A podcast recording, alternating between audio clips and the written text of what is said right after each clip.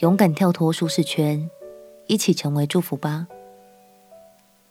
朋友平安，让我们陪你读圣经，一天一章，生命发光。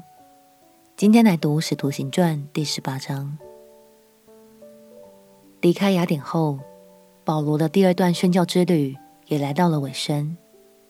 这一章，我们要跟着他的脚步，一起去到哥林多。哥林多是一个庞大的商业城市，有很多希腊人、罗马人和犹太人在这里生活，但伴随着繁荣而来的，却是放纵淫靡的不良风气。让我们一起来读《使徒行传》第十八章。《使徒行传》第十八章。这事以后，保罗离了雅典，来到哥林多，遇见一个犹太人，名叫雅居拉，他生在本都。因为克劳地命犹太人都离开罗马，先进带着妻百基拉从意大利来，保罗就投奔了他们。他们本是制造帐篷为业，保罗因与他们同业，就和他们同住做工。每逢安息日，保罗在会堂里辩论，劝化犹太人和希腊人。希拉和提摩太从马其顿来的时候，保罗为道迫切，向犹太人证明耶稣是基督。他们既抗拒毁谤，保罗就抖着衣裳说：你们的罪归到你们自己头上，与我无干。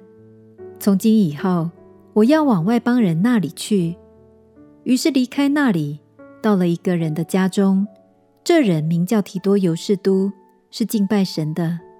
他的家靠近会堂，管会堂的基利斯布和全家都信了主，还有许多哥林多人听了，就相信受洗。夜间，主在异象中对保罗说：不要怕，只管讲，不要闭口，有我与你同在，必没有人下手害你，因为在这城里我有许多的百姓。保罗在那里住了一年零六个月，将神的道教训他们。到加流做雅该亚方伯的时候，犹太人同心起来攻击保罗，拉他到公堂，说：这个人劝人不按着律法敬拜神。保罗刚要开口，加流就对犹太人说：你们这些犹太人，如果是为冤枉或奸恶的事，我理当耐性听你们；但所争论的，若是关乎言语、名目和你们的律法，你们自己去办吧。这样的事，我不愿意审问，就把他们撵出公堂。众人便揪住管会堂的索提尼，在堂前打他。这些事加流都不管。保罗又住了多日，就辞别了弟兄，坐船往叙利亚去。百基拉、雅居拉和他同去。他因为许过愿，就在间隔里剪了头发。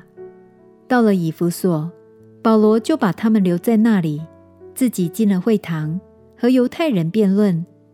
众人请他多住些日子，他却不允，就辞别他们，说：神若许我，我还要回到你们这里。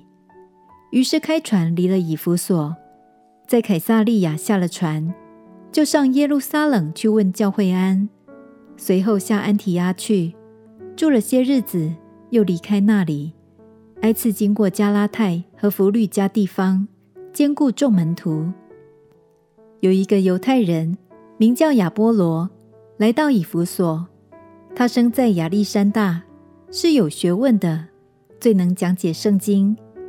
这人已经在主的道上受了教训，心里火热，将耶稣的事详细讲论教训人。只是他单晓得约翰的洗礼。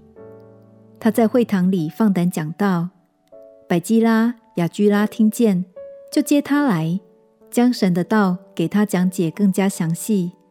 他想要往雅该亚去，弟兄们就勉励他，并写信请门徒接待他。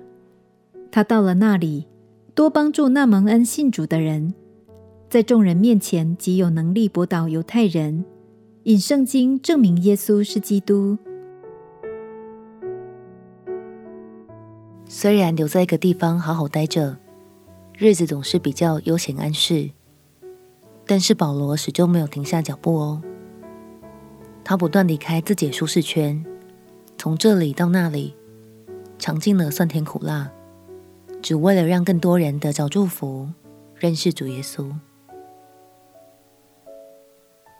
亲爱的朋友，也让我们彼此鼓励，试着跳脱自己的舒适圈吧，多多去尝试一些本来不敢做的，或是认为自己做不到的那些事。相信你的勇敢将成为许多人的祝福，也相信神必带领你看见更多的可能性。我们且祷告。